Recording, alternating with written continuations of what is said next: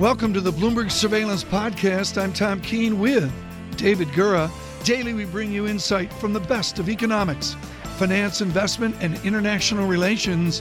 Find Bloomberg Surveillance on Apple Podcasts, SoundCloud, Bloomberg.com, and of course, on the Bloomberg. Bloomberg Surveillance, worldwide, nationwide. Thrilled you're all with us right now. And David, I'm going to let you lead this off because oh, okay. you are far above Cayuga's waters. And I guess the lead here is far above the East River's waters, is where we're going, right? Yeah. So uh, I have two connections here. One of which, yes, I did go to Cornell. I was also a student at Columbia Journalism School, and you're assigned a neighborhood to cover while you're a student there. Roosevelt Island was the neighborhood that I had, and it was. Uh, an interesting, peculiar, I say that in a positive way, place back when I was covering it because it was at a point of transformation. New buildings were going to be constructed. Were you uh, covering it when they had a psychiatric hospital was it, there? Short, it was shortly thereafter. and a smallpox hospital and a prison. It's been a lot of things. Let me ask you, Mike, about that because when I was there, there was a very quirky issue of governance. Albany had a lot of control over Roosevelt Island yeah, for, for, a number uh, of years. How did you get this idea to do something with it? This was six years ago. You were thinking. Well, the idea came from a guy named Bob Steel, who was our deputy mayor for economic development, and Seth Pinsky, who ran the economic development uh, EDC. Um, and they came up with the idea. I, when they told me, I said, that's never going to work. And they said, well, it might not work, but you're due to speak this evening to 25 universities who've already signed up to try to win the competition. Uh, and that's where that's the, the genesis of it. Uh, mm. But, but the whole idea here is that businesses are created where the creators go to school. That's why Silicon Valley has so many companies. It's a great place, but it's you know, kind of rural and not anything else there other than a great university in Stanford. And New York has great universities, but we want to have more engineering school students because those are the ones that are going to create the businesses that will create the jobs this country needs. You recognize the voice there, the three time mayor of New York City, Mike Bloomberg, uh, majority owner of Bloomberg LP, of course, the parent company of uh, Bloomberg Radio and Bloomberg uh, Media. Joined by him and Daniel Huttenlocher as well. He's the founding dean and provost of Cornell Tech, which is going to be dedicated today uh, on Roosevelt Island. Uh, Cornell, founded in 1865, part of this land grant project. There's a, a continuity here between that and what we're seeing here today. There is. This is very much like a modern day land grant. Uh, in fact, down to the fact that our mission at Cornell Tech is both academic excellence but also economic and societal impact in New York City, very much harking back to the original Land Grant Act, which was around agriculture and engineering, the sort of practical sides of mm. academia every kind of school wants somebody a different character. A guy named Bloomberg was at Johns Hopkins a few years ago with a slide rule in his hand. I was in a slide rule in Boulder, Colorado, and in, in Rochester. What kind of student do you want at Cornell Roosevelt Island? So the the students that we both want and that we're attracting at Cornell Tech are students who both have the academic excellence that you would normally expect yeah. at Cornell, but also have a real passion about doing something that's outside of the classroom. So our students are all engaged with local companies, with uh, city agencies, with local nonprofits, taking their fundamental knowledge that they're learning right. in the classroom and putting it into practice. So this is critical. And Mike, jump in here. You're going to jump in whether I say to or not. but Dean, very importantly, what is the distinction of what you're doing versus Silicon Valley? So, for example, just to pick an example of a student project from last year, a group of our students worked with the mayor's office on domestic violence, on how right. do you use digital apps that, you know, so many people have phones today. How do you really right. use those digital apps on your smartphone for some of the worst situations that can happen in the and, household? Well, well, let me answer. One of the, the great advantage New York has over almost every other place, maybe not London or a couple of places like that, if you want to build products for the world, it helps to be where the world is. New York City, when you walk down the streets, 40 odd percent of everybody you see on the street who lives here were born outside of America. Yeah. This is an entry point into America, and this is where you can find out what will sell elsewhere. Man, I think it's uh, something that a lot of people don't know about you, Mike, is you did the electrical engineering grind, which is a real tough grind. Let's bring if it any of my professors news. were alive today, they'd be rolling their eyes. Okay, but but this is serious. The distance from Roosevelt Island to JFK, you know, tattooed to your brain how many blocks it is. It's X number of miles. Why can't Jeff Bezos put the new Amazon platform between Cornell Tech and JFK? Well, I wish he would. I don't know. Uh, it's up to New York City's government to go and make cases like that. I'm out of government. You I, are, and I want to leave. The, they don't need me meddling in it. It would be great if Amazon Amazon came here. I think one of the problems that we have in terms of competing is both of our airports, three if you include Newark, are over capacity already. And Amazon needs to have airports where you can fly in and out to move enormous quantities of product. Uh, we are going to pay the price for generations of not fixing that problem, of not having the infrastructure that this uh, mm-hmm. the city needs. We don't have great. It's not. It's not easy to get from LaGuardia or uh, Newark or from um, JFK into the central city.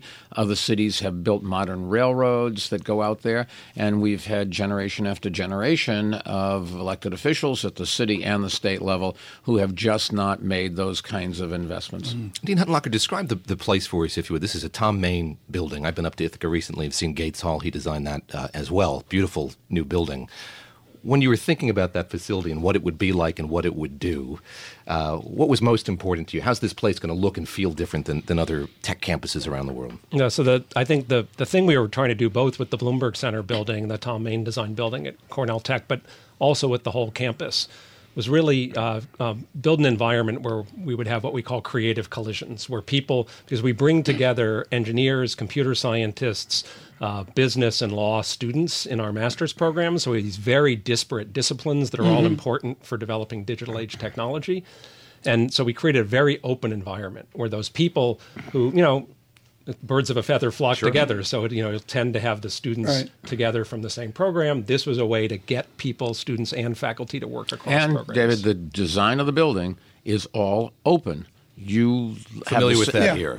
here, remember, you and I have the same size yes. desks in the same mm, room, okay. basically, um, and that's what Tom did to encourage cooperation. And in this day and age, you don't do anything on your own; you do it as a group. I'm waiting for when Mike's going to have another desk over at Cornell Tech. yeah. I, I, can see it coming. Daniel Hutton. I would never get in with Cornell Tech, and of course Michael Bloomberg, and he is the principal owner of Bloomberg LP and this uh, radio station, I should say, as well. I want to go to another current news item. One of the most important cocktails I ever had. This was on your Amex, Mike. Was at Davos with a gentleman who was thrown out of this country after graduating from Carnegie Mellon. A mate who was thrown out of this country because he didn't have the right uh, passport, etc. This new immigration tone directly affects Cornell Tech, not only faculty and visas, but also the students as well. well. We're doing this, and uh, the, the, UK is doing exactly the same thing with Brexit. I was over there two weeks ago, and I had a lunch for 2018, I think it was, of our best and the brightest in one little areas. The 18 people represented 17 different countries. That's the real world. You just have to have Dean, people from around the world who understand other cultures if you're going to sell to those. Dean, give cultures. us a story of the visa issues you deal with with faculty. Are you already into that at Cornell Tech? So it's mainly with students who want to stay in the country after they graduate today, yeah. um, and not so much with faculty, especially around a technical sort of campus like we have. But I think this issue, uh, you know, these students come here, they create company, they want to create companies here.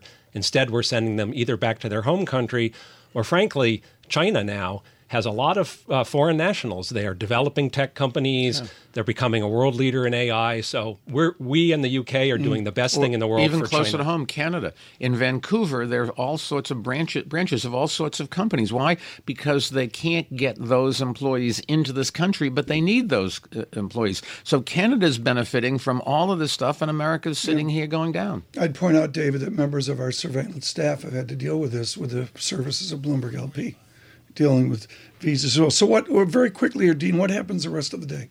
As you dedicate. So the rest of the day today, we're going to have the formal dedication ceremony. Yeah. bunch of elected officials. Uh, Mike, you get uh, thrown no, in the river. Uh, oh, I like that new idea. tradition. The trouble is with the boy, East I River, wish you hadn't suggested in that. The, in the East River, he'd he'd be in New Jersey or out in Southampton very quickly. Well, gentlemen, thank you so much, uh, Dean Huttenlocher at Cornell Tech, and of course M.R. Bloomberg with us as well this morning.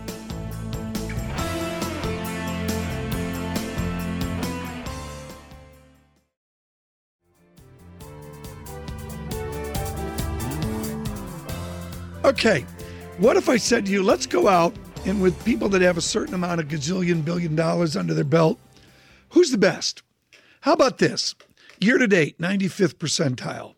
One year, 12 months trailing, 98th percentile. Three years trailing, 91st percentile. Five years trailing, 90th percentile.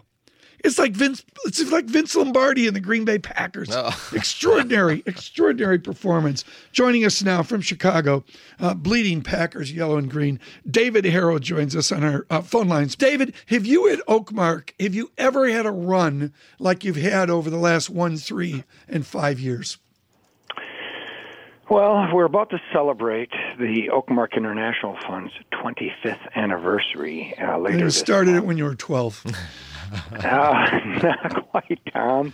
I was in my 30s. Uh, yes, I was in my very, very early 30s. In fact, I was 31 years old when I started it, and so I guess you could do the, the arithmetic to guess my mm-hmm. age. But um, you know, our objective has always been over the medium and long term to outperform the market by you know measurable amount, 100, 200 basis points. And so these you know one and two year periods to me aren't as important as the 3, 5, 10, 15, 20, and yeah. soon to be 25. And we've been able to uh, consistently over these medium and long term periods outperform by close to three or 400 yeah. basis points per year. So this is what we aim to do, and, and so far we've been yeah. able to achieve it over the last uh, quarter century. The international pop that we've seen after a quiescent international period, let's use the Packers analogy. Are we into halftime? Are we into the third quarter? Or is it, you know, two minute drill at the end of the game here for international I think, equities? Yeah, that's a very good question. I think we are certainly past the first quarter. We're probably getting towards the end of the second quarter. So I think we're approaching halftime. Um, there's been a good little run in the last, uh, you know, 15, 16 months. But what gives me confidence that uh, this is nowhere near the end of the game is that earnings are accelerating, valuations are subdued. So we're kind of still just bouncing off the bottom of the earnings cycle. And meanwhile, you still see relatively attractive valuations of European equities, especially the financials and some of the industrials. David, help now, us. Take, go ahead, yeah.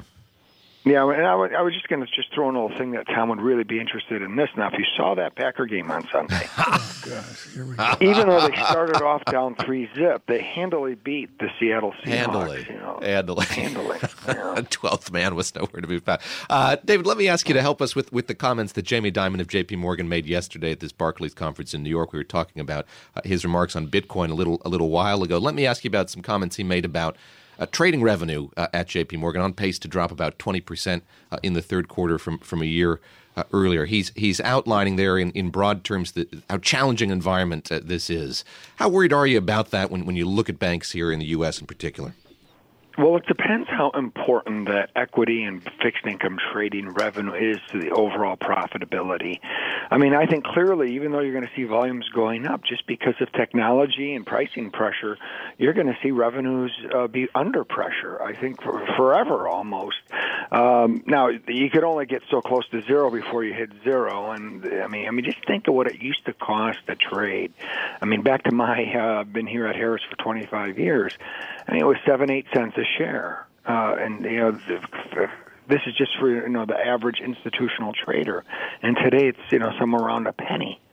And yes, volumes have picked up, so the big trading houses have been able to make up for some of this decline in the cost by significantly higher volumes brought upon by electronic and program and whatever trading. But the fees and, and the cost of doing these trades is a lot lower. So, you know, it's almost you could you could move without almost paying anything. So it's a lot different than it used to be, and I think uh, this is the, how the world will be. They're going to have to find other ways to make money. When you look at all of the pressures on banks right now, uh, how big is, is the regulatory pressure? We hear so much about uh, the need for regulatory reform from uh, certainly bankers, uh, many politicians as, as well. How much pressure is that exerting right now on the major banks? I think what you're seeing, if anything, I think of the pendulum swinging back and forth, back and forth, and and if you looked at certain periods of time when the uh, pendulum swung aggressively towards more and perhaps over regulation, and I think the pendulum is slowly, and I don't think it's going to be at a rapid speed, but it's going to go back more towards more realistic regulation. You know, one of the problems with Dodd Frank, for example, is you can't have such complex uh, uh, regulation and have it be effective. It's just so hard to follow. I mean, you, you wouldn't believe the things even small investment advisors have to do. It's just too complex. It's too stagnating yeah. and stifling. And so I think there needs to be reform. And I think there is a realization, you know, in the Western world that maybe the regulatory zeal has gone too far. We do need regulation, but in order for regulation to be effective, it needs to be clear, yeah. transparent, and simple. Within your client meetings and within the pulse of what you see in Chicago, are you really seeing the job shortage that the JOLT survey indicates? Which America do you see out there, David Herro? Is it two Americas with a struggling America, or are we really getting towards 3% GDP where there's a lot of healing going on? I mean, well, it is tough, and you know, tough to find work, tough to find skilled work, and so the problem isn't necessarily that the bodies aren't there. It's just that the bodies that are there are not do not uh, encompass, uh, encompass the proper skills. And you know, Arthur Brooks and the American Enterprise Institute has done some really good work. You know, on this army of 20 to 30 million people, and they kind of neatly break it down. Eight or nine million of them are ex-cons, and you know, eight or nine million might have some addiction problems, et cetera, et cetera. But I mean, we're, we're not matching bodies with open uh, vacancies, and this is what we need to do a better job. There are there is surplus labor, but it's surplus unskilled labor that needs somehow to get skilled, well, and this is where policymakers should be focusing: can, is how to get these people skilled. Can you buy U.S. equities as an international play? No, we work together with you know our domestic side of the firm to manage global accounts, and so my group kind of analyzes yeah. and manages the international portion. What's your dollar dynamics mean right now? I mean, everybody got it wrong. The dollar world was going to end. You know, I mean, the world, strong dollar world's going to end, and we got a weak dollar. Is that good for you? You know what? Yeah, uh, generally speaking, the the environment is somewhat benign. You know, it, it is so funny how you know, when the dollar's weakening, uh, people just think so adaptively, and they just, uh, you know, take yeah. the last three months or three years. They go, now it's going to always weaken. And when the dollar starts to strengthen, oh, you know, the euro's going one to one. And what we just like to do is kind of look at fundamental price level differences and purchasing power parity. It's not uh, by any means a perfect measurement, but it does mm-hmm. seem to be kind of the point of. Yeah uh, you know, uh, least resistance on either side of uh, that the currency pendulum. And and right now, you know, the the, the euro's still a little bit undervalued, the yen's a little bit undervalued, Swiss franc's a little overvalued, but you don't see these huge over and under right, right, right, which we've seen in the past. The magnitude isn't there of the imbalance. Let's come back with David Herro of Oakmark. With lots to talk about. Yes, we will. I've had a couple emails. We will speak about the banking uh, business as well. Mr. Herro's R squared off the Bloomberg is a 0.73. All you need to know is he's running a portfolio that is very, very different from the underlying indices. That's something that the pros look at, where it's not at all like a quote unquote index fund as well. David, we always need to have a conversation with you about banking and particularly European banking. Do you see any consolidation to occur? Uh, there might be a few things uh, on the horizon, but I don't. I don't think anything major yet. Given they are still just kind of in the finishing mode of cleaning up balance sheets and getting their yeah. capital positions in good shape. Are they becoming more Anglo American? Um, Anglo American. I wouldn't say quite that because you know it is a little different there.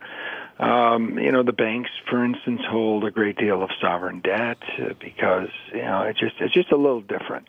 Um, a little Anglo-American, yes, in terms of a better focus on profitability compared to five, ten, fifteen years ago. I mean, all of Europe has become is becoming better. Uh, as far as focusing on profitability and shareholder value, still, of course, uh, all companies need work on this. we are constantly pushing for more of a focus on building value and shareholder value. But you know, Europe's getting better, and the banking sector is getting better. Um, I think you see the managements of some of the larger institutions much better. I mean, just look at at uh, you know what's going on in the Italian banking sector. Much much better position today than a few years ago. Spanish banking sector, much better. Why? Because they've consolidated, they've cleaned up these local and co op banks. You know, they did all the right things. Now, Germany, by the way, still needs to clean up their local banking sector, uh, given the non economic viability of the Landesbanken and what it's mm-hmm. doing to that banking market. But the periphery markets have done this, and I think people don't quite realize how vastly different the banking sector is in places like Spain, Portugal, Italy, than where it was 10 years ago. How about India, David? I know you've uh, you've gotten into Axis Bank uh, in Mumbai. Tell us a bit about that and, and sort of where you see opportunity uh, in that part of the world right now. Yeah, India's had a, a, few bumps along the way as a result of some fairly aggressive reforms. I mean, you've heard about the currency exchange and the new tax plan. These are things that will ultimately be good, but caused a few economic hiccups. The other thing that defines uh, the kind of the India financial sector is the heavy presence again of the state banking sector. And, you know, as you would imagine, the state banks are a lot less profitable, a lot more poorly run, a lot less shareholder focused, uh, occupy over half the banking market. And I think the government realizes this and wants the private banking sector to absorb, you know, a greater market share. And Axis Bank is one of these banks we think is very well run and has good exposure to growing India. Um, and, you know, the only thing for us to worry about is if for some reason the government would want to tip the scales the other way, favor the, the big, inefficient state banking sector. And at this stage, it looks like the government is tipping the scales the other way. So India still has um, a lot of potential. Its growth rate has been substantially lower than that of China, and I think it's mostly a function of their inability to push infrastructure projects through. Um, if they ever do employ the necessary reforms to allow more infrastructure, there is no reason. Yeah why India couldn't grow five, six, seven, eight, nine, ten percent consistently over and the next decade. David, you mentioned the decades of work you've done for Oakmark. This is a question that's been running through our investment discussions this week. Are you as diversified as you used to be? Mm. You know, I remember, you know, John Mercenau and Fidelity 50 and the Sequoia people and the whole uproar about owning 250 stocks down to 150 stocks down to 12 or whatever. I'm making a joke, but you know, you get the idea. Are you are you less diversified than you used to be?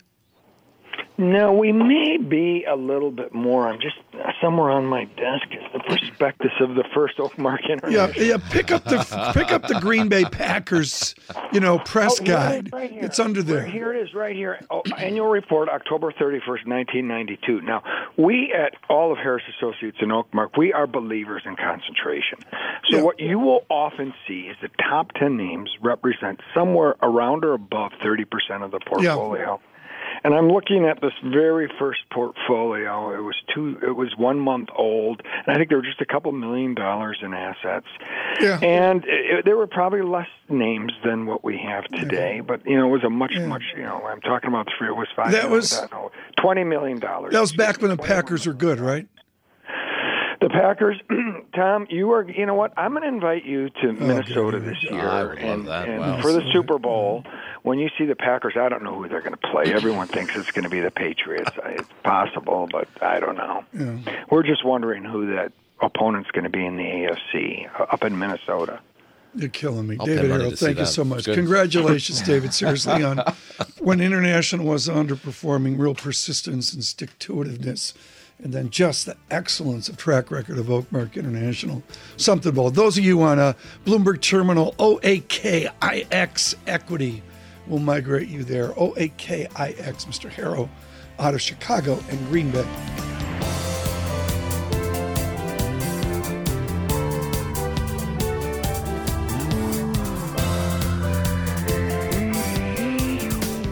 Joining us now uh, from Loup Ventures, Gene Munster, someone we like to speak to uh, uh, on Apple and uh, was work at Piper Jaffray for the years. Gene, just to get started, what is Loup Ventures? I think a lot of our uh, loyal Wall Street listeners want to know what Gene Munster's doing now after decades at Piper Jaffray. We are a uh, venture capital firm that's focused on artificial intelligence, robotics, and augmented reality. And so we're continuing to write research. So we got a team of analysts, uh, a lot of them the same guys, mm-hmm. uh, people that I worked with in the past. So that's what we're doing. Why do I need augmented reality? I seem to be glued to my iPhone. What is it? What is AR, and what's it mean for me, particularly when I see the failure of VR to get any kind of demand going? AR is a seamless way to interact with a computer or a machine. And so think of your smartphone today. The way you interact with a smartphone is a touchscreen.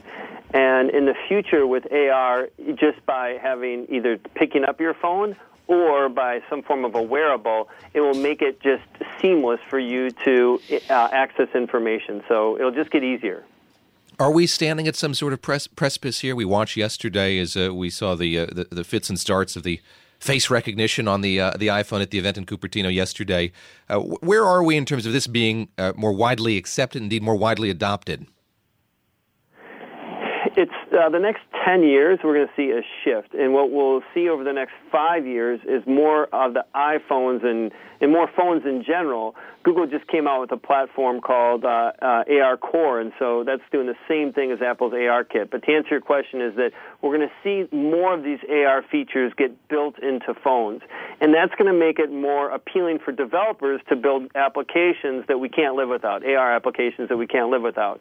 Eventually, that's going to slowly transform to some form of a wearable, some form of glasses. Think of Google glasses that actually have some value to them. God, you're killing me. You know, you leave Piper Jaffray, and it's like you've drunk the, the oh. Kool-Aid. Come on, Gene. What's it mean for margins? You're one of the p- people who have kept people in the Apple story when they go, it can't go on, it can't go on, and you had the courage to say, yeah, it is going to go on. Do you have that same enthusiasm right now?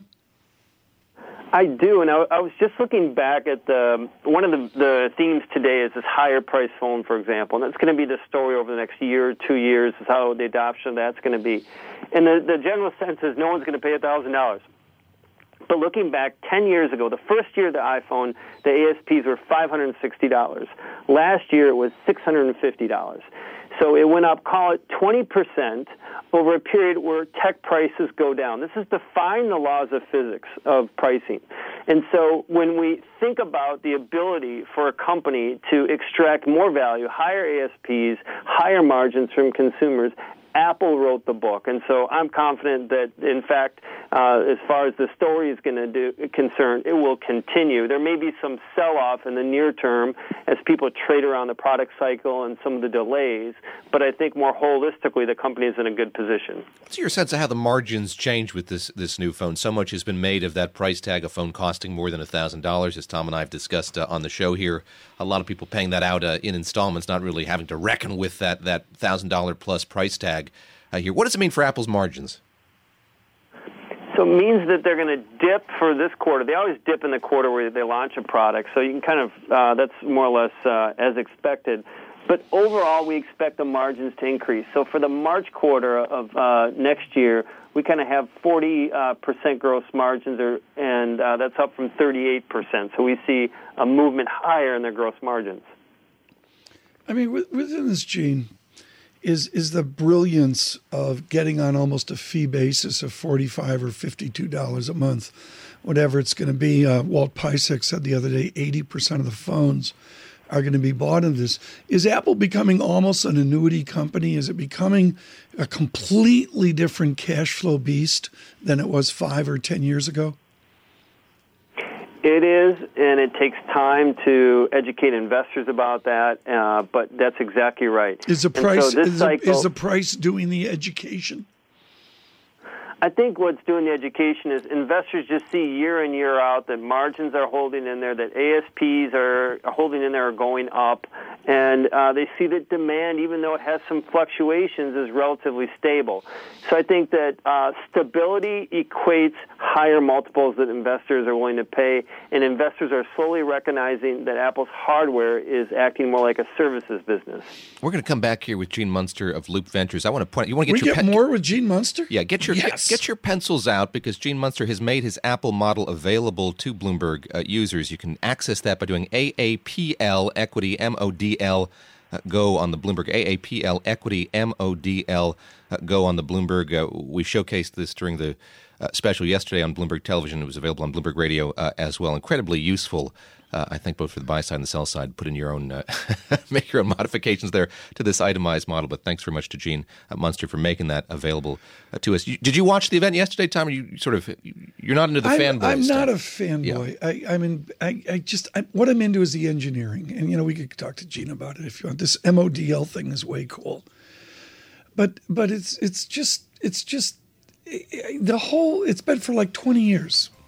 Stop it. It's an incredible toy and it's made a ton of money. Everybody uses it. Who doesn't? the cool. death of Apple. There you go.